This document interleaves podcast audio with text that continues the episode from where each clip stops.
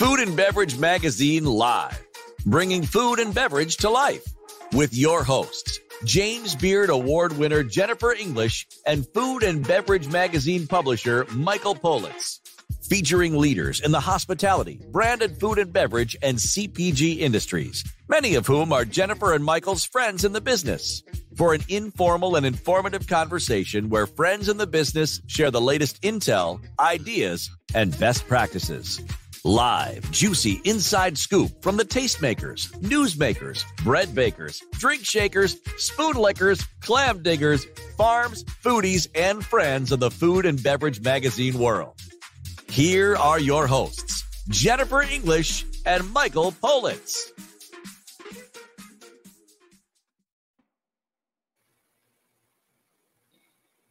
I raised my glass. Uh huh. Uh-huh. Hello, what does that hello, even mean? everybody, and welcome. We have Hello, a hello, hello. and happy Juneteenth. Yes, happy Juneteenth. Very important. Um, hi. I'm waiting for the UPS guy to get here because my books are coming in They're coming in today. today, literally today. Any and I, second. and I, any second. I did a promo video. I want to show you. Do you mind if I put Okay. that on real quick? Okay. Can you? Are you ready? Let's see I, it. I think I can. All right. Whether you are thinking about becoming a restaurateur or you are already in the business, Michael Politz has written a must read The Food and Beverage Magazine's Guide to Restaurant Success. Pick up your copy today at Barnes & Noble, Amazon, Books a Million, or wherever fine books are sold. Isn't that fun? What do you think of that? Listen, the book is amazing, and I'm going to. by the way, I did not fly to Jakarta to have that done. I did. I just want you to know. I just had it done. What's exciting about your project and the book being published, and literally we're at launch date, is that the things that made a restaurant successful before are going to be the exact sorts of things that are going to make any business in the food business and food industry successful moving forward. And that part of where we go next is going to require a lot of the same essentials. But that's my, my interpretation. Talk a little bit about how that book is actually going to be as meaningful in the future and as we redefine what a restaurant is. I mean, the book itself is how to succeed in the restaurant business, right? It's how to succeed. So you could have a restaurant. You want to be if, if you want to open a restaurant. If there's a chapter that says for twenty five thousand bucks you can open your own restaurant. Bottom line. Now, unbelievable because there's going to be a lot of space. I mean, it's a little harder because you have to keep people separate. You have to wear masks. I mean, there's rules to follow. But if you follow the rules, you're going to be fine. Yeah. The book goes into marketing. It goes into costing. It goes into the crap that people are telling you that aren't, isn't true right? It goes into how to respond to people like Yelp and all these people with negative reviews, right? It tells you how to cast your restaurant as the show that it's supposed to be. But the first couple chapters will tell you in your while you're reading this, it's going to help you make a decision whether you want to take this leap. And it's a leap of faith, right? And it tells you you go through the process. It's all about processes, right? So you're going to go through the process. I always talk about writing down on yellow pad. Am I boring you? You're, you're looking. No, no, no. I'm getting a sip. Okay. Oh, a sip. You you know you're writing down on yellow pads, all Mhm. kinds of you know. So it's just a matter of working the process. And if you follow the rules, the process, you're good. It's not rocket science. It's a restaurant. And if you're nice and you've got hospitality and you're convivial, you're going to do well. Right? It's true. I know you like the word conviviality, but if you have conviviality at your place of business, you're going to do well. You're going to It's do a well. matter of fact, right? The problem is lose your ego, get rid of your ego, do you know whatever. There's a lot of a lot of things you have to get rid of, right? And most of it has to do. Jennifer, I think the books just got here. I'm not even You need to go get them. I'm looking out. I see the UPS guy bending over. It's either the books or something else is going on exciting. out there. Yay! I'm good. Well, you know what? We're going to get the next guest up. The first guest. I mean, this guy's a legend. You Well- hear the doorbell? Now the dog goes. Here we go. This is called working from home. This is called quarantine fabulousness. We're going to open this book live. I hope you're going to invite and announce the guest right now. I'm going to put him on. I'm going to run out on and get the the introduction. We're going to interrupt him. So don't get him on a tangent. We're going to interrupt the guy and we're going to open the book. Okay, go Okay. ahead. Who's our first guest? Who's coming up, Jen? Who is it? the Broadbent name is legendary in the wine world for being negociants and auctioneers and purveyors and they make beautiful wines but they've been in the wine world a long time sort of even before those of us in North America knew. Jen, speed it up. I want to get to the door. Speed oh, it Bartholomew Broadbent joins us now from his uh, studio and uh, offices in Richmond, Virginia. We welcome him to Food and Beverage Magazine Live. Bartholomew, how are you? I'm great. I'm just listening to you guys thinking you're completely nuts, and I love it. We're a little. Well, Jennifer is nuts. She's actually certified, certified nuts. She's a certified pecan grower. Is that true? Certified nuts? I actually just leased the land, but I'll take it. You lease the land? I love that. All right, you guys chit chat. I'll be back. This is the magic of television. Go get your book. Go get the book. Hey, Bartholomew Broadbent joins us, and I want to do a little bit more of an introduction because I, I think it's really important for people to understand the reason why on this Juneteenth day of uh, before Father's Day that I thought long and hard about all the people that we could invite on. And we had actually scheduled you to be on with us last week, and we had some technical difficulties uh, due to the wildfires, which sadly are still burning, but we've worked out the technological bits.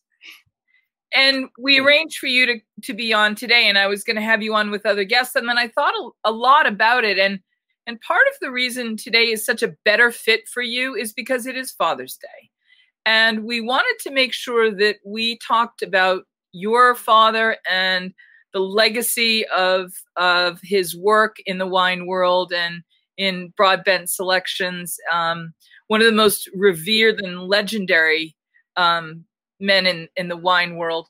Um, and I also wanted to comment on something that came about just in the last couple of days on Facebook. There's a marvelous auction taking place and you want to know how small the wine world and the food world are, we were commenting on the auction and the collection. We, we, we don't want to know. We don't want to tell them. It's a surprise, isn't it? Why are you ruining all the surprises today? is it a surprise or is it not? From it, what it, I understood, it, it's a surprise. Okay, well, we're having a surprise later. So, and is the book here? I, I don't know. I got a box. Shall so we open it? You, thank you for being here and being a good sport while we have this. All right, bye. Good seeing you. No, you are staying on. We're not done with you. Only a, a, true legend like yourself can be here at a moment like this. That's a, shall we open it, Jen? Absolutely. Live, live on Facebook? I better live start getting This is like the complete opposite of Kitchen Confidential. It's telling you how to do it, not how not to do it, right? Wait a minute. That's yeah, the wrong box. Actually. Can you believe it? That's the wrong box. I'm not even kidding. Hold on. You guys keep chatting. I'll be back. anyway, Bartholomew Broadbent, welcome. Let's talk a little bit about mm-hmm. Broadbent Selections, a wine label that can be found virtually coast to coast with some of the most extraordinary varietals and and um, lovely expressions of wines of their type um, many of which you've helped to publicize and introduce us to, educate us about, and delight us with. Let's talk about your wine world. Tell us about Broadbent Selections. So, um, Broadbent Selections. Um, do you want me? Do you want me to go back a little bit to my my life in the wine world? Um, because it works up to that bit about Broadbent Selections. Do you, a, do you have a sip with you? Are you sipping something now? I have this bottle with me. And I have a sip too. So, cheers. Cheers. Um, so yeah, basically, I grew up in the wine business. My father, as you um, alluded, is called Michael Broadbent. He um, started the wine auctions in uh, at Christie's in 1966, and then he started um, auctions in America for Hugh Heublein, and then the Napa Valley Wine Auction with uh, Bob Mondavi. And um, his world was was wine auctions. Then he wrote a couple of books. Um, one which I see you got a James Beard Award, and and his also won the James Beard Award for this one, the uh, vintage wine, which is basically his tasting notes um, on wine. But then he also wrote 433 consecutive monthly columns for Decanter magazine. Um, then last year, um, last year he uh, well, he turned 92 last year uh, on May 2nd. On April oh, so on May 1st, he published his last book, which is this one called Wine Tasting. Um, and on April 25th of last year, he got married for the second time. Wow. But then, unfortunately, in June, he fell off a chair and broke his back. Um, but um, don't worry, they fixed the chair. But he was married. Are you sure he fell off the chair? Is that just what he? You, by the way, look very good for a baby. So you're recently. He's he just got married, the dad, and then he had Bartholomew. See that's right. Yeah, that's right. Yeah. He matured yeah. very quickly and well. What do you think, Jeff? In one year, I've gone from uh, zero to fifty-eight. I think. Um, yeah, but that's that's wine for you. So anyway, so he he died this year. In, in, in, March. No, don't worry. It was, it was his time. No, he I'm was, worried about the. I'm worried about the new wife and the and the problems with the family. Yeah, well, she had a short-lived marriage with a bit of a yeah. for her, I suppose. But um, anyway, he so he that was in England, and I'm I live in Richmond, Virginia, so I'm I'm stuck here. But anyway, when I left, um, I left England when I was 20 to go and work for a company in Canada. I worked there for four years and met the Symington family, who gave me a job in the US to start a company for them and to teach Americans about port and Madeira. So for the next 10 years, I, I was um, teaching Americans about port and Madeira all over the country. Till I reached a glass ceiling. I, I didn't marry one of her daughters. I had to leave. I, I, I met a girl and, and, and I, I thought she, she said virgin, but it turned out to be Virginia so now I live in Virginia, Richmond, um, uh, and I've been here for about 12, 13 years. Jennifer, Jennifer, I'm seeing a broadbent pattern of fine young ladies and the men of the broadbent family. That's what I'm seeing here right now. The wine and the young ladies, they'll do anything for these girls. You know what? Yeah. If you wanted to talk about how to do things right, to enjoy your life, to work in something about which you have enormous passion, that you can share with others in the spirit of conviviality. Uh, it, eh, eh, that idea of living well is the best revenge. I, I, think this is a testament to that. And on this Father's Day weekend, um, and I, I, wanted to say, you know, our condolences on the loss of your dad. But when he's such a giant in the world of of wine, it really is a loss for for all of us. And so we all have to say, you know how sorry we were that you that you lost him but let's talk so a little what you're saying is you're saying that his dad had all the knowledge and the power and the abilities in wine and bartholomew was just a guy that lives in richmond and drinks good wine? What are yeah. you saying jennifer? What is that what is it she's saying? Are you picking up what i all right i'm just making sure we're picking up the same thing here. Yeah yeah yeah. Yeah that's basically it yeah. Wow jen. gonna, you know how to make a you know how to make a guy feel good this can be a really short interview, can't it? right? My God. I want to point out the obvious, which I'm actually quite adept at. If you go back to the original James Beard Award winning book about vintage wines, when the auction businesses started in the 1960s, Bartholomew, we would talk about the kinds of wines that would make it to auction. And they were, you know, clarets and Bordeaux's and Burgundies and ports and Madeiras and maybe some champagnes and, and maybe some brandies and Armagnacs. Um, talk a little bit about what that world used to mean and how the world has become aware of what that collecting. Oh, there it. I'm sorry. There goes the question. That's Michael, congratulations. Live. By the way, Bartholomew, this makes us family now. Yeah, no, James Beard Award coming your way too, I'm sure. There it is, guys. That's, that's wow. Pretty cool. Congratulations. Congratulations. You pretty swanky. That's awesome. Yeah, fantastic. So how do we order that? How do we order that? Oh, I, I, you don't have to order. We'll send you one. But it's on Amazon, Barnes and Noble, Books a Million. It's supposed to be in more bookstores, but I don't know what's going on with the you know if they're even open right now. Well, you're you're going to sell a lot more because the only place you can buy this one is on my website broadbent.com. Um, what? I, now you can, and now you can pick up Food and Beverage Magazine's Guide to Restaurant Success at broadbent.com. It was so nice of you to offer that, Bartholomew. I'm sweating. You know what I smell? You know what I smell? New book? James Be- I smell James Beard Award. I smell a James Beard Award. New book All right, you guys keep talking. I don't want to interrupt. This is horrible of me with such a celebrity. Sorry Don't- about that, Jennifer. Don't worry, I love it. I love it. It's Oh, look who's on. Now the guest just popped on. Let's bring her in, and then you guys can talk, and then I can disappear for a minute. Ready? Okay, Well enjoy done.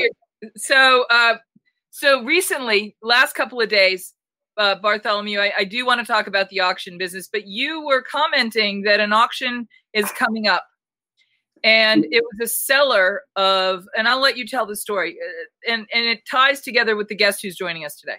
So there's a guy called Ben Ichinose. Um, ben Ichinose is a, a Japanese American. Um, he was a, in the dentistry business in in California, and in the 1960s he fell in love with wine and he started collecting wine. And back then the wine auction business was just taking off. It, you could buy the legendary wines um, for a pittance, and he built one of the finest cellars in the world. Um, and he died uh, last year.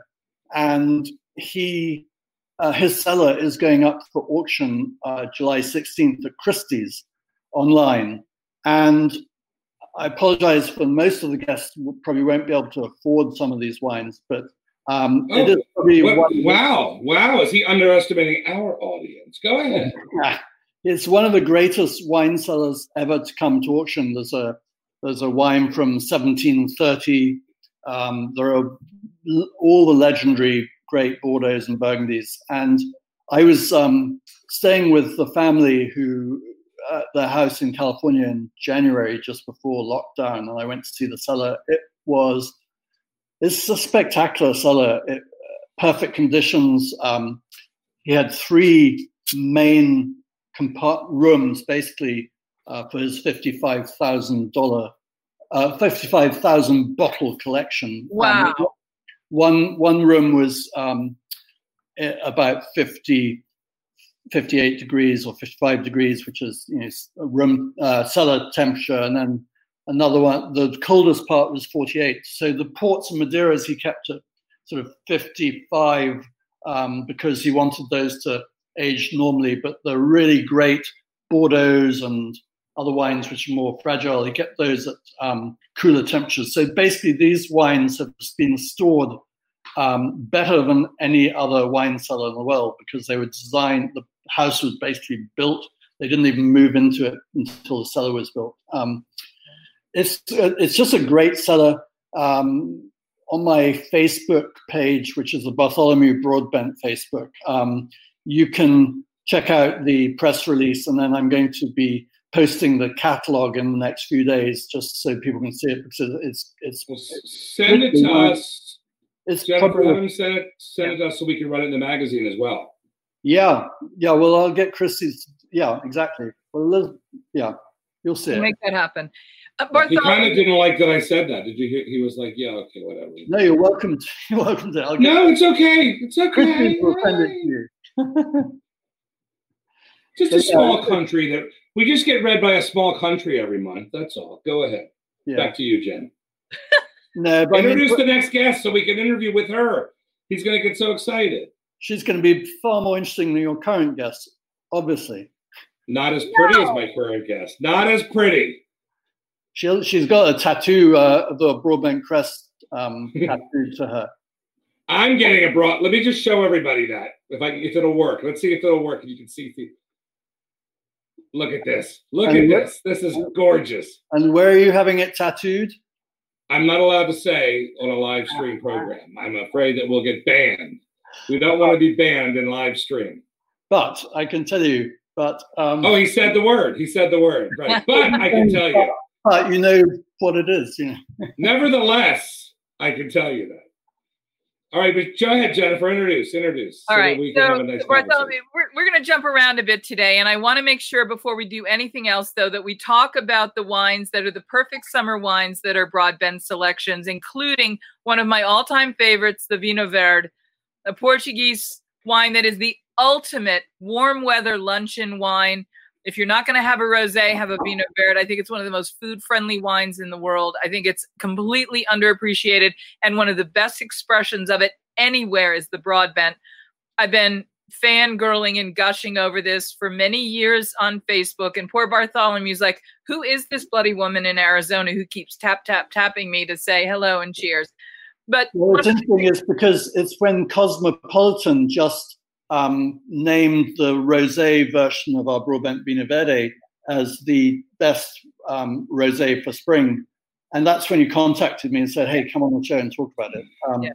I don't have a bottle of the rosé next to me, but I do have the this one, and and and it's a really good selling wine. We, we, and, we and we should. And last week you were going to be on because a week ago Saturday was uh, National Rosé Day. Rosé right. You know, tomorrow tomorrow is National Chenin Blanc Day, and there are going to be lots of shenanigans around that. So as we were going back and forth on Facebook and the announcement of the Ichino's co- collection um, was was brought up, and we were commenting on it, one of our all-time favorite uh, food friends, uh, friends in the business, said, "Hey, I know that seller," and we had this fantastic small world connection and conversation. And the one and only Carol Chin, who's originally from the Bay Area of San Francisco, and whose dad was friends with the good doctor who put this legendary cellar together, had said, I know that, and said, Come on on and let's talk about this. So, Carol Chin, the living legend, welcome back. The legend. I'm just going to keep coming back with nothing else for the Chirons. I mean, they make my whole day. Better be a living legend than a not a living one. Now, Carol, yes. have you ever worked with Bartholomew on an event? Um, I'm sure. I just I produced a lot of food and wine festivals, so I feel like um, back in the days of either the Bon Appetit Wine and Spirits Focus with Andy Blue, or you're not through Southern, are you? No, not at all. I used to be on yeah. Andy Blue's um, tasting panel. Exactly. Okay, so it would have been um, those. Um, the Food Network Festival is Southern, so they blocked yeah, out a lot of. I was uh, the director of um, the reserve tastings for Food and Wine Classic in Aspen for 25 years, so we might have sure. crossed paths there. But we definitely crossed paths. Yeah. Yeah. Yeah. And that's where I had first met Bartholomew. So at the top of the mountain, as they say.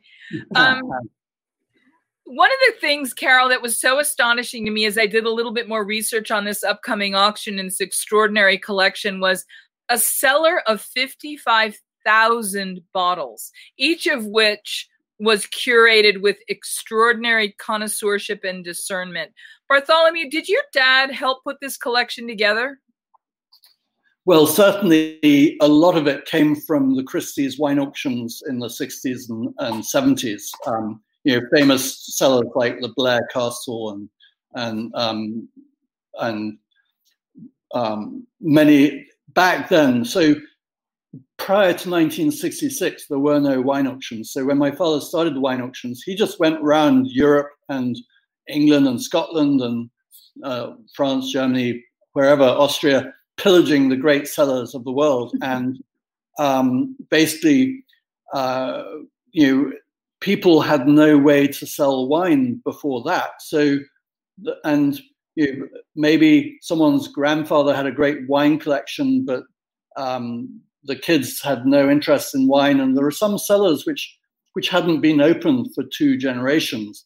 Wow. Um, and these all came up for auctions in the 60s and 70s, and they became you know, Glamis Castle, and and they were just legendary um, sellers. And the American uh, collectors started collecting these wines, and there were some really famous sellers like Lou Skinner and Marvin Overton and Lloyd Flatt, and and Ben Ichinose is one of them, and all the others have been sold. So this is really the the last one that I'm uh, aware of, and it is uh, probably the last great cellar to come up for auction, which has the perfect provenance that you know where the wines have come from.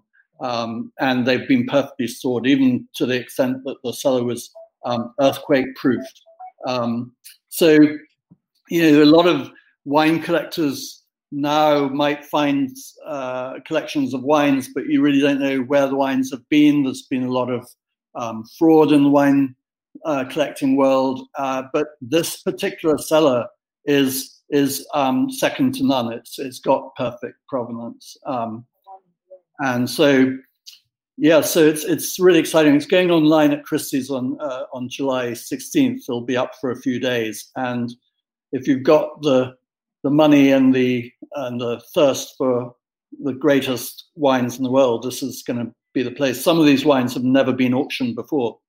Literally, some wines have never appeared in an auction before. And some of these will be unique examples of what they are. Yeah, some are totally unique. And, and he, he was so well respected by Lur-Saluces from Yquem and uh, the owners of Domaine de la Romanée-Conti they, and great champagne producers. And he had bottlings, uh, labels made for him, for him, which is almost unheard of from those sort of caliber producers. So I'm going to turn the tables over to our friend Carol Chin, who was a young woman, grew up in a family that had its traditions in both the restaurant and hospitality world and her dad was your dad was in in uh, dentistry as well and was friends mm. with uh, dr ben yeah and i actually i so i did check in with my parents when i heard this because it uh, it was just surprising to all of us. But um, my dad was actually roommates with Ben in dental school. Um, so he and they had a third friend, Richard Louis, who was actually a pharmacy student, but they all went to U- UCSF together. Um, so they uh, they all went to UC Berkeley together, and then moved to San Francisco and went to UCSF together. Wow. Um, yeah, and they they all remained friends. My dad um, stayed with UCSF as a professor for nearly fifty years, and then Ben went into private practice down the peninsula. And you have a story about actually going to the home and actually you you know this cellar yeah, well, I think I was a little too young. Uh, unfortunately, the marvels of it were were lost on me because I was a teenager. But I do remember going to this house and just being just blown away by how beautiful the ground, you know, the koi pond, the the the grounds are just beautiful. Um, and they had this sort of fabulous, is it octagonal like atrium? I mean, just it's a really um, stunning house. And so, as a young person, I was, of course, impressed by that. But I think the thing that caught my eye, his daughter, who um, they're they're not too, they're pretty close to my age. Um, his daughter had a bedroom who um, that had one of those round sort of pink round beds and and you know her own phone line with a phone like a princess phone. And i just remember thinking that was nothing could be more fabulous than that. So but cool. so my parents would actually go to dinner at the house fairly often. I guess they would um, go down and and they would dine. I guess they would do the first course in the cellar and then move. But my mom and dad and so the story that was kind of related to me today was that I thought was cute was my dad. Um, they were served this cream of romaine soup, and I guess Mayon had studied, you know, gone and studied cooking, and because they loved to entertain and they loved wine, it just made sense that she became this very accomplished chef. Oh, there you go, koi pond. That was um, in their back. That was their garden, the Japanese garden. Wow. And, and you know, just like one has in their backyard. but so my um, my parents recalled this incident where they were having dinner at the house. What's that one? Oh, oh that's the wow. cellar.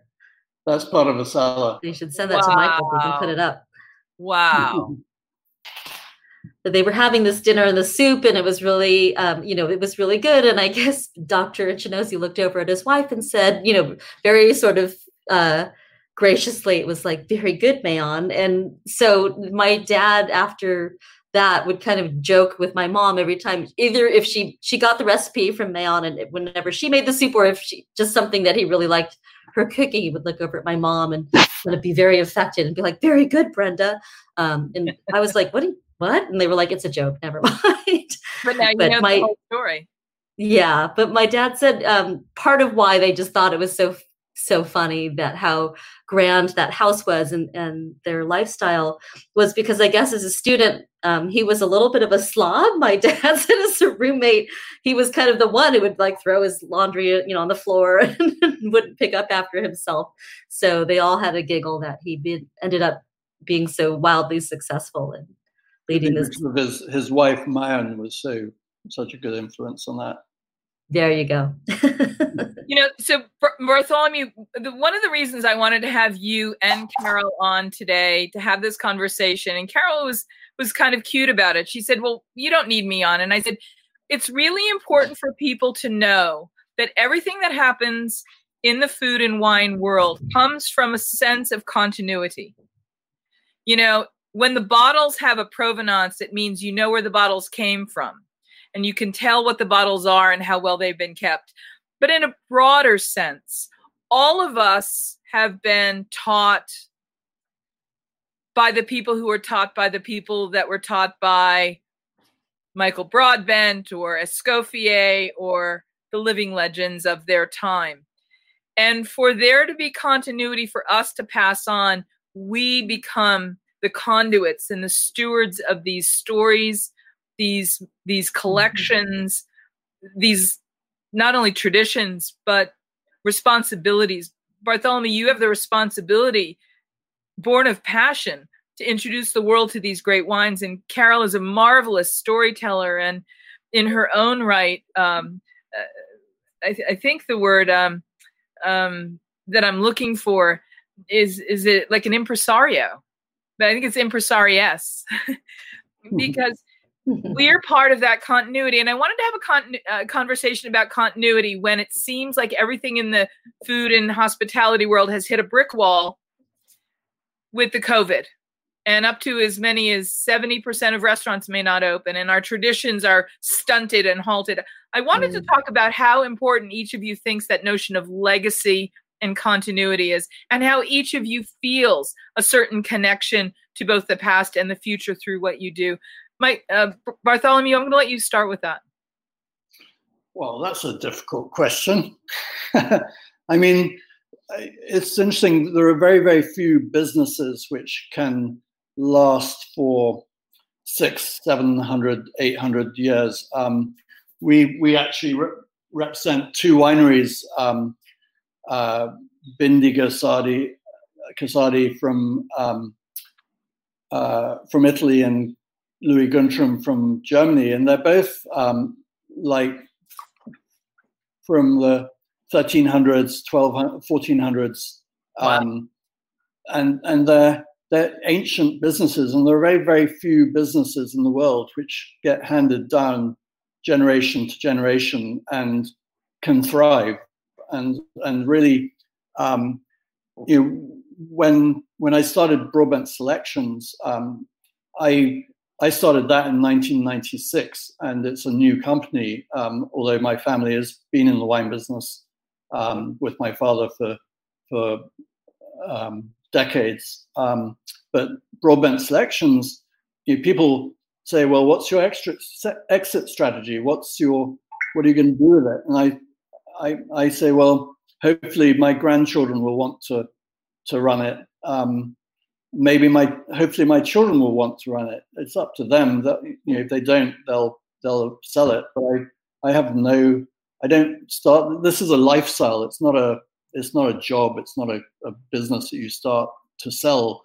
Um, it's a, it's it's about um, really really long term future um, planning.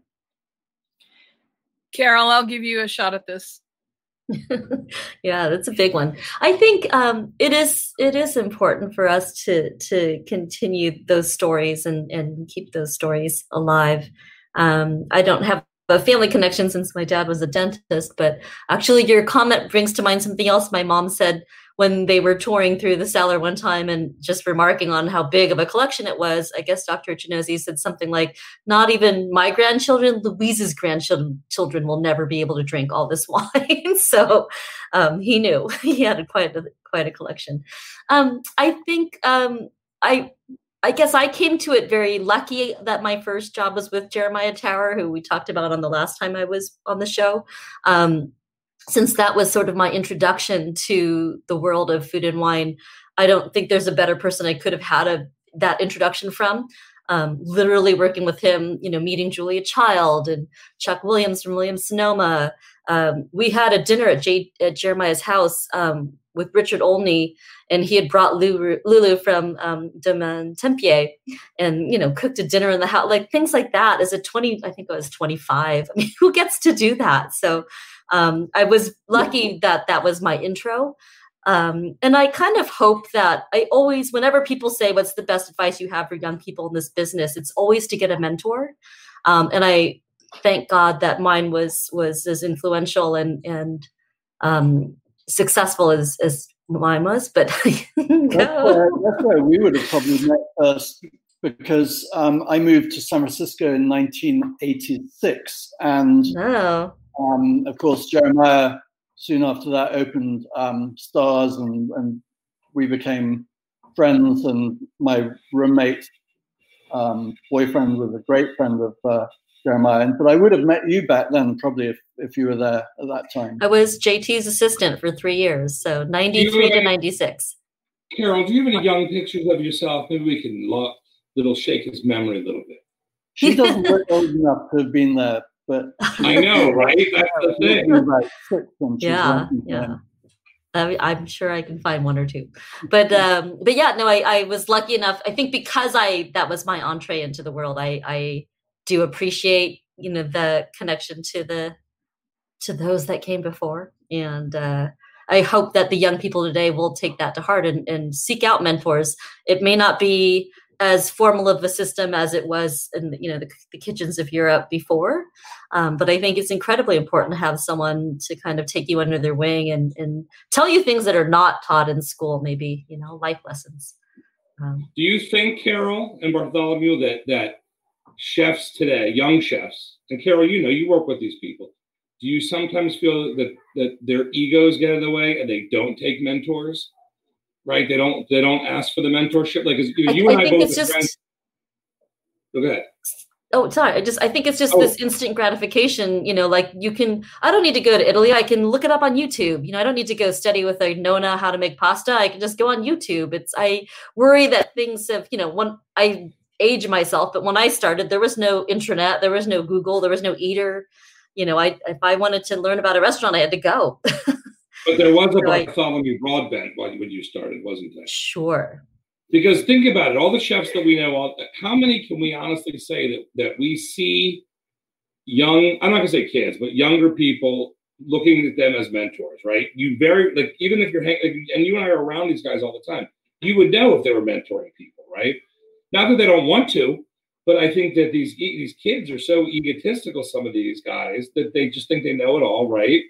And they don't ask. Like I listen, my mentor was Robin Leach. You know, I went everywhere and did everything I could with that guy because I needed to learn how those writers on Fleet Street wrote. How do you become successful? How, have you heard of Fleet Street before, Bartholomew? I'm just wondering. I mean, what? Sorry, what was your question? If you had heard of Fleet Street before. Oh yeah, Fleet Street. My my sister lives off Fleet Street. Yeah. Right, but I learned from a writer from Fleet Street, right? A guy that worked for Rupert. Murdoch for many many years. No, but I would go everywhere. I would learn everything. I was thinking about what you were saying about um, restaurateurs. Uh, you know, the restaurant business is, is a weird business. It's one of the only businesses which um, glorifies people who enter it and have no experience uh, or, or track record versus the great restaurateurs you know, great great people in fields of law or any other field. They they work and they become great as they age. And restaurateurs, like if Jeremiah was cooking now, he would he would be great. He'd be he's a legend. But um, these young whippersnappers come into the business, start a restaurant, get all the the, the, the hot new press, and it's ridiculous. They have no no um, experience and no track record. Um, you know, it's kind of the same, same way I feel about wines. I get very annoyed with wineries, which that someone starts a winery and comes out the gate with a, a wine that's $150 a bottle. You earn, you you've got to work up to that sort of um, stature. Uh, it's ridiculous. I mean, Jennifer, I don't know if Bartholomew knew, but Jennifer would follow Julia Child around like a puppy for years. Wherever Julie would go, Jennifer would show up. You can see that. That's oh, is that it? Stars in probably 1994. Oh, yeah. Can I tell you my uh, Julia story? Julia yes, please. so you know, I'm in. I make Madeira. Madeira. I'm in Madeira business, and when I was running the Food and Wine Classic in Aspen, the um, the reserve tastings, I was doing a Madeira tasting, and um, I invited Julia Child uh, and Robert Parker to come on the panel and a couple of Canadian guys. Um, David Schofield and Robert Simpson. And right before the tasting, Julia um, came up to me and said, Bananas. You've got to have bananas. And I said, What do you mean? And she said, Well, the best food and wine pairing in the world are Madeira and bananas. And so I went to the, the guy at the Little Nell and said, We've got to have bananas. So they went off. I think they actually went to a shop and bought some bananas and sliced them up. And, and we had a little dish in front of each um, taster with some bananas on them. And at the end of uh, the tasting, one of the tasters in the audience put up their hand and said, Can I ask a question? I said, Sure. And he said, Well, can you tell us why we have bananas in front of us? And I said to Julia, I said, Julia, can you tell uh, them why you wanted bananas? And uh, she looked at me and said, Oh dear, I can't remember. I've lived off that story for a long time, obviously. So, um, Bartholomew, uh, we were in um, we were in Napa at the opening of Copia, the American Museum of Wine, Food, and Art, and I followed Julia around.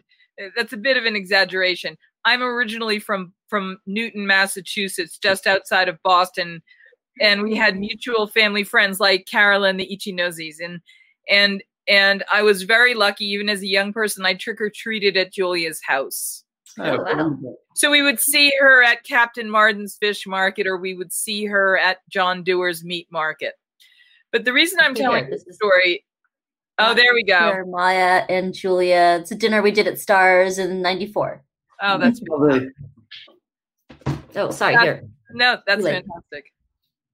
Fantastic. That's There we go. lovely. That's awesome. And so we were seated outside the restaurant, Bartholomew, uh, that bore her name. It was Julia's Kitchen. And I lifted my glass to hers and I said, Julia, what was the toast that you shared in your home with your husband, Paul, when you entertained your guests? And she clinked her glass to mine and she said, Le carillon de l'amitié, the bells of friendship. And so when I go places, especially with young people, I give them that toast and I tell them that it's their gift from Julia. I just happen to carry it to the party. And I and I charge them to go forward and to share that toast and clink glasses with friends old and new that they meet along the convivial trail and spread that conviviality that was so much a part of what Julia loved about all this and you and your dad and Jeremiah. And it's what we love. It's not merely the food or just the sip, it's the entire experience. And so I hope that these young people will go forward and make this toast and share it with friends old and new when they clink glasses. But it's that tradition of clinking glasses I want to come back to, Bartholomew. When we think of Jeremiah and stars, of course, there's a little bit of Veuve in a in a flute. But let's talk a little bit about the great traditions because we're going into a Father's Day weekend. We might want to choose something um, celebratory. Um, we use wines in the most important moments of our lives. We make toasts, declarations, utterances that are so important to memorialize these times. I'm going to turn to you and say, help us a little bit with uh, the kinds of things that keep these traditions alive. Have you ever had English sparkling wine? Gusbourne. I've No. not had the Gusbourne. Gusbourne is, is the top producer of English sparkling wine. And talking of uh, um, celebrations and Father's Day, this is what I would give my father. My father was a huge fan of, he drank champagne every morning for breakfast, but by the end, he had switched to English sparkling wine because um, you might not know this, but um, sparkling wine was actually invented in England by the Roman and during Roman times. And now the climate changed back then, but now that the climate is changing again, England actually has the perfect um, um, climate for making uh, great Chardonnay and Pinot Noir. And they also have the soil that comes out from the White Cliffs of Dover, and it's the same soil that's in Class and Champagne, um, but it's also got um, some varieties of soil in England. So it's actually making even more complex wines, and and and that's what I would celebrate with tomorrow. For um, and is that something we can find in um, in our better shops. Tell me about that wine and where we can find it. Yeah, so you can. Unfortunately, so we launched this a few a couple of years ago in, in America, and 95% of it was sold in restaurants, which is a, a little bit of a, a problem because obviously the restaurant business market has collapsed unsadly for the moment. Um, you could order this from your local wine shop. It's in most states. So go up to your favorite wine shop and say, I want to taste the Gusbourne. I want to buy the Gusbourne. Um, if you don't have time, um, well, wine.com ships to most states as well, and they, they would have it. Um, well, and a lot of restaurants are selling their cellars now too. yeah.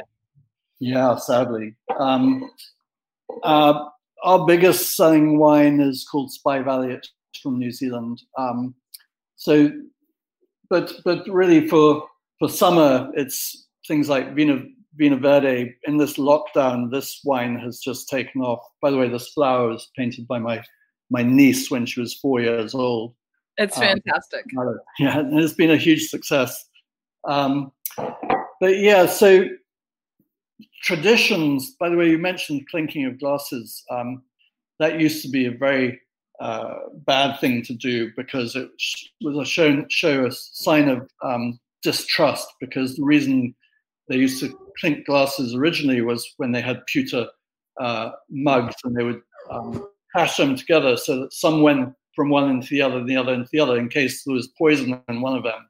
Um, oh. so, so it fell out of fashion in England. You don't really clink glasses anymore in England. It's a bit, bit of an American thing. Um, let's talk a little bit. There seems to be a wonderful relationship between the Broadbent name and Broadbent selections and the products from Portugal that historically were the wines of, you know, the port, the Madeiras, and and we didn't see as much of the actual still wines from Portugal. We we had those what I'll call, let's say, fortified or specialty wines. Could you talk a little bit of, about how it how we've made that transition from almost exclusively enjoying the, the, the ports and Madeiras to embracing all of these marvelous wines from that portion of the Iberian Peninsula. Yeah, well, as Carol used to say, any time spent not drinking port is time wasted. Um, but, but um, I'm actually just wandering around in my office to pick up a couple of bottles because you prompted Yeah, I me. love the show and tell. I love this. We uh, we we are just launching right now um, our range of Portuguese wines. This is the Douro White. Um, this is the Reserve Red. Oh, wow. And this is our, um, sorry, this is the Douro Red, and this is the Reserve Red. And so Portuguese wines um, are spectacularly good. They were basically um, discovered when the when the English were at war with France and we had to stop buying wines from Bordeaux, the English merchants went to look for the equivalent quality wines around the world. And of course, the world back then was Europe. Um, and they found that in northern Portugal along the Douro River, they made very similar wines to Bordeaux. And they started shipping these wines back to England. And a long sea journey and primitive winemaking methods broke them up. So they added brandy to the wine to make them into port. Um, but now, recently, in the past 20, 25 years, um, it's been sort of rediscovered that uh, Portugal's the reason port was invented was because the table wines were fantastic, and so um, they've been having a bit of a, a revival, um, well, a relaunch basically. Um, and uh, I spent the past 20 years, uh, 20 years um, selling Portuguese wines. And then this year we've we've just launched. Well, we always had the we've had the Broadbent Vinho Verde for about um, oh, 15 years or so. Yeah. Uh, but we've just launched these this this new range of wines from from Portugal. Um, I love yet, the labels. Yeah, so there's all it's the same flower from the. The same flower. We've tweaked it. We've uh, uh, my my niece, who was four when she originally painted this flower is now 21 and she's she's saying hey where's my um and as she should. Well yeah yeah um, you, you, can pay her in wine now. She's legal. Yeah I, I thought i'd give her the wine when she got married. I'd supply the wine at her wedding and i just hope she becomes a nun or something. That's a fair trade. Hey i want to um i want to bring carol back in and and michael please join us on this one of the things um, I heard about Portuguese wines, and and I share it sometimes with people, it's like finding diamonds at bargain basement prices because at the time the rest of the world went crazy, and it, wine had to be expensive, and it had to be you know it had to it had to be in the Spectator, and it had to be in Mister, and everybody it had to have conformed all of these sort of externals, and the world the proliferation of wines from around the world hit our shores and our stores. And somewhere along the way, we kind of lost the common sense that comes from putting something in your glass, smelling it, sipping it, and deciding, boy, does that really taste good to me or not. Would you would you address where we've come back to in wine from those heady days when 100 point spectators scores and all of that seemed to drive things a little bit more than they do today. And how was it that Portugal seemed to be spared, if you will, from that madness? I think you're, you addressing that to me or to Bartholomew? I don't know. I mean, I prefer my wine from a box. Because you're classy that way, Michael. Now, now I can get it in a can. About that? and not only that, Bartholomew, you can drink your wine from a can in the can. How about that? That's classy, Michael. That's classy. We're going to put you back in the box in a minute. um, yeah, no, it's it's it's it's true that um, Portugal has been trying to break out into the world for the past 25 years, but I think what has helped. Hey, shush! Sorry, that's my dog. Um, uh, what's helped, what certainly wasn't your cat. hey, look. Um, what, uh, what has helped other regions like Spain is the fact of um, you know, tapas restaurants were very popular. Spanish food was popular. Italian food is popular. So, so Portugal, the food is fantastic in Portugal, but it hasn't really broken into the US as a as a um, ethnic food that people are, are opening restaurants with. Um, so it hasn't had that sort of leg up, um, uh, sadly. But you know, when I started Broadbent Selections, um, my goal was to represent the finest wines from each region. And of course, back in '96, um, the best French wines and Italian wines were already represented. So I went to the emerging regions like Portugal and Lebanon and um, South Africa and even New Zealand was was fairly new back then, and Chile and Argentina. Um, but it's some some places have been really easy. Like New Zealand has been the, the most fantastic success story in launching of, of wine. 25, 30 years ago, it didn't exist. Um, and now it's the second biggest exporter of wine to the US.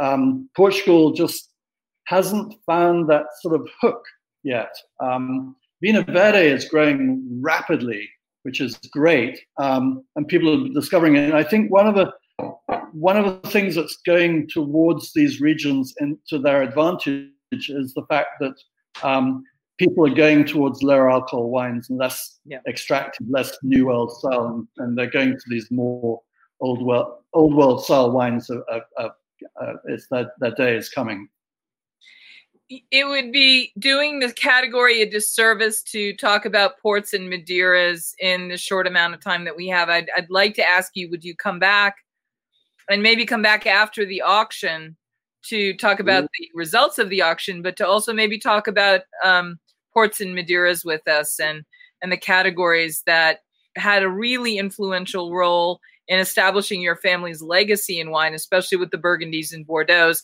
It'll be really interesting. Do you have any predictions about what you think will happen in terms of performance, or is this is this unfair because this collection is so remarkable and so clean that um, and inscrutable that that it, it'll just get giant prices because it's the best of the best. Yeah, and this this collection does have great ports and Madeiras in it, but actually Christie's in I think in September or October are holding a Madeira sale. It's the first time that a wine auction has ever been devoted only to Madeira, and it's going to be a spectacular. So between the Ben Ichinose sale in July and before we get to that Madeira sale, we should come and do a. Yeah. I mean, there she is. Not not to be outdone, not to be out. Before Um, we wrap, before we wrap all this up, Carol, um, I, I want to come back to you because we're heading into Father's Day weekend. You were talking to your dad earlier about about the collection, and we'll remind everybody before we wrap today that the collection is being sold by Christie's, and that collection is one of the great collections of wine ever assembled in the modern era. In part with Michael Broadbent, uh, Bartholomew's dad, at his at his role at Christie's. Uh, wait, wait, wait, wait, wait. Mm. Look at that. Sorry, I'm just showing you my Madeira and my ping pong room. and and that and that you can find in the UK. It's it's in the marketplace. Yeah, so you can buy this broadbent Madeira um, most places uh, in the US. Um, I mean, in good good wine shops, or you can order it. And what is the tradition of Madeira that if people have not been introduced to it, when would I serve it and what would I serve it with? Well, really, it's a sort of after dinner dessert wine. It has a very high Mm. acidity, so it goes even with balsamic or citrus. It has a it's a sweet wine, but it has a dry finish, so it doesn't destroy desserts when you put it. The sweetness levels don't clash. But it was the biggest selling wine in America until Prohibition. It was the founding fathers' wine. It really is a July Fourth wine. This is what you should be drinking on July Fourth. Um, Should you re- uh, drink it when you read this book? absolutely, you should be drinking It It pairs drinking it. very well with the book, I'm sure. Yeah, and and when you start a, a, a in the restaurant, I hope you uh, mentioned that the success of a r- good restaurant is is the, the ingredients. So if you're gonna um, if you're gonna cook with uh, Madeira, you've got to cook with one Ooh. true Madeira, one that you actually enjoy drinking. Otherwise, it's like using wilted salad. What is Um, the most famous dish in which Madeira is used in in cuisine? So I did a cooking course when I was um, 18, and uh, uh, about two months later, I was living in Cognac in France as a tour guide for Hennessy, and I gave myself food poisoning. Um, so after that, I started putting Madeira in almost everything. So I, even with a filet mignon, I just cook it in Madeira. Mhm. Yeah. Ooh. You can I bet French onion soup. I bet it's good in French onion soup as well. Oh, it's good in everything. Madeira is the most versatile wine. It's it's delicious, and you so you can cook with it, um, and you should cook with it. And if you feel inclined, you can even put it into the food you're cooking and stop drinking it. We have uh, cheese expert Laura Werlin on with us on Monday. Which of the cheeses that Laura might have with us would you pair Madeira with? That's cheesy, Jennifer. So the only the only thing, if it's a blue cheese, I put port with blue cheese, but with every other type of cheese, I put um, Madeira. Uh, it goes with everything because of that high acidity. It really goes with everything, and it's indestructible. When you open a bottle, you can keep it open for decades, and it doesn't go off. Just keep its topper on so dust doesn't get in. But And it- keep it in the refrigerator? yeah, I mean, I, I've been telling people you can keep a, um, a Madeira in the trunk of your car all summer long, and it's going to be fine. In fact, I tested that a couple of years ago. I put a, I put a bottle, I put a bottle about this full in the trunk, trunk of my car in in April, and I completely forgot about it until I was having a, a dinner party in August, and I had these people over, and we ran out of Madeira. Well, uh, actually, I just didn't want to go down to the cellar and open my best stuff, so I ran out to the car and I grabbed the bottle and poured it. And it was perfect, except I had to put ice cubes down because it was too hot from the trunk of the car in Virginia. But I, it just lasts forever. It's indestructible. You Virginians. Mm-mm-mm. Now, listen, this weekend would be the Food and Wine Classic at Aspen weekend. Of course, it's been canceled this year. And that was the other reason why I was so happy to have us all assembled here. Um, and even though we're not together, I feel like we're having our Aspen moment. Um, and I have to ask: is is there one Aspen memory from this crazy event that stands out in each of your minds? Well, for me, it's it's the after parties when you're drinking Yes. four, you're drinking Madeira or port at four in the morning in someone's condo, and and it's like the the oxygen just keep. It's like kind of like being in Las Vegas, where in a casino that you just you're just wide awake all night long, and it's fantastic. Yeah, there. I probably hosted a few of those after parties, so I definitely remember those. I think for me, the one I was just kind of laughing about when I thought about it was: Do you remember on Sunday they would have the classic cook-off, and it would always be maybe it was Sissy Jacques Biggers. Pepin again. So yeah, and Sissy. Biggers would would moderate that. It'd always be like Yeah. Bobby Flay versus somebody, you know, with big name and chefs. Jock, and then um, and who was his uh, other friend Claudine. colleague? Well, Oh, Jacques I can picture him. Jean Claude. Maybe. I feel like he also cooked for the French president.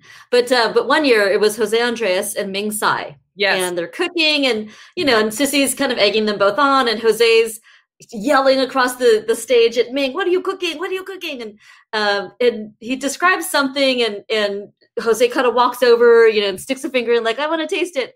And and um they were joking around, but at one point, Jose grabs Ming and kisses him on the lips. and, and, and he- Ming is just in shock. He's just like, and, and he's like, it tastes like olive oil. That's fantastic. one of my one of my favorite um, memories that I can talk about.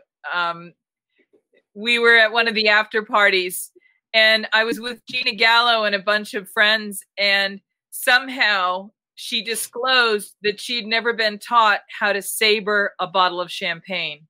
Maybe it was at the Mumm's house, and uh, and I said, "You're kidding," and she and she had never been taught, and so I I said, I happen to have the gear, and uh, and so I taught Gina Gallo how to saber a champagne, There and you go. practicing, and, and it was, and and she she got it, and it was kind of fun um, because that will be a tradition that lives on in another great wine family. I think we could all write stories about Aspen. You know, after doing it for thirty years, and one one one year I had to do an eight in the morning tasting, and uh, I, I just went in my pajamas and Did anyone show up? My God, I feel like Yeah, people always are no. hungover. No, but I mean, Bartholomew, seriously, your events were so coveted because you were oftentimes opening bottles that were so historic and so special and so remarkable that that they may be the only time any of us would ever be in the same room with something that remarkable. Um, yeah. one of the on the 25th anniversary i they asked i i did a screaming eagle tasting and i had to scour the collectors to get 10 vintages of screaming eagle that was pretty special But that was a very uh, coveted ticket that day. yeah i basically i gave tickets away to all the costco buyers and so they would be totally indebted to me and buy lots of wine from me afterwards You're not supposed to admit that. Good Lord. Bartholomew, do you have a house? I mean, we know you have the most extraordinary family crest and and corporate logo, but do you have a do you have a house a house a family toast or a house toast, a broadbent toast that you share with friends and guests? a toast like a cheers toast or Yes. No i just open the bottle and drink it well, you, you know what mine is. No. Chin chin. Oh. I love it. And on that, the auction is coming up. We'll have all the details. We'll post them in Food and Beverage Magazine. Carol Chin Chin, I love you. Thank you so much for being here and sharing the story. And who's this? Zoe. do we, is Thank this you uh, is this show online can i post it on my facebook afterwards but Absolutely. And we'll and we'll send you all the links. Bartholomew Broadbent, it is summertime coming up on the first day of summer, and there are no finer selections with which to sip the summer months in soothing fashion than Broadbent selections, including the Vinho Verde Rosé, which has been declared one of the sips of the season and sips of the year. Um, we want to thank you for coming and joining us today. I'm I'm deeply grateful. Where'd Wow. go? Everybody's gone. You, you overtalked again. I told you, you got to watch. You got to see what's going on. You're chatty and chatty and chatty. You don't even know what's going on anymore. Right? You love him. Stop fangirling. What's wrong with you? What's going on with you today? This is a day about me. Remember, it's my day. I got the book. Well, we're gonna we're gonna wrap up. We, we're gonna talk about the book. We got to talk about the book. How does it? How does, how does it look? It looks good. It looks like Whether this. you are thinking about becoming a restaurateur or you are already in the business, Michael Politz has written a must read The Food and Beverage Magazine's Guide to Restaurant Success. Pick up your copy today at Barnes & Noble, Amazon, Books A Million, or wherever fine books are sold. That's all. of. I, oh, I didn't. I didn't have. I have to add broadbent.com because that's Yeah. where fine books are sold too. Yes. Right? Who knew? Who knew? Who knew? All right, Jennifer. Let's get a weekend going. Let's get the kids screaming. Hey, listen. I got to. I got to sign books now. I want to hmm, say Happy Father's Day to you. It was nice. Thank you. Thank you. I appreciate. it. Happy Father's Day to you. Thank you. That's a weird thing to say, but anyway. Hug your kids, count your blessings, have an extraordinary weekend, happy summer, and remember, we'll be here next week. We've got big time fun next week with great guests, including the one and only Laura Werlin. She's one of the world's leading experts on cheese, and she's always the most, uh, I would say, popular presenter at Aspen because who doesn't love cheese? Cheese.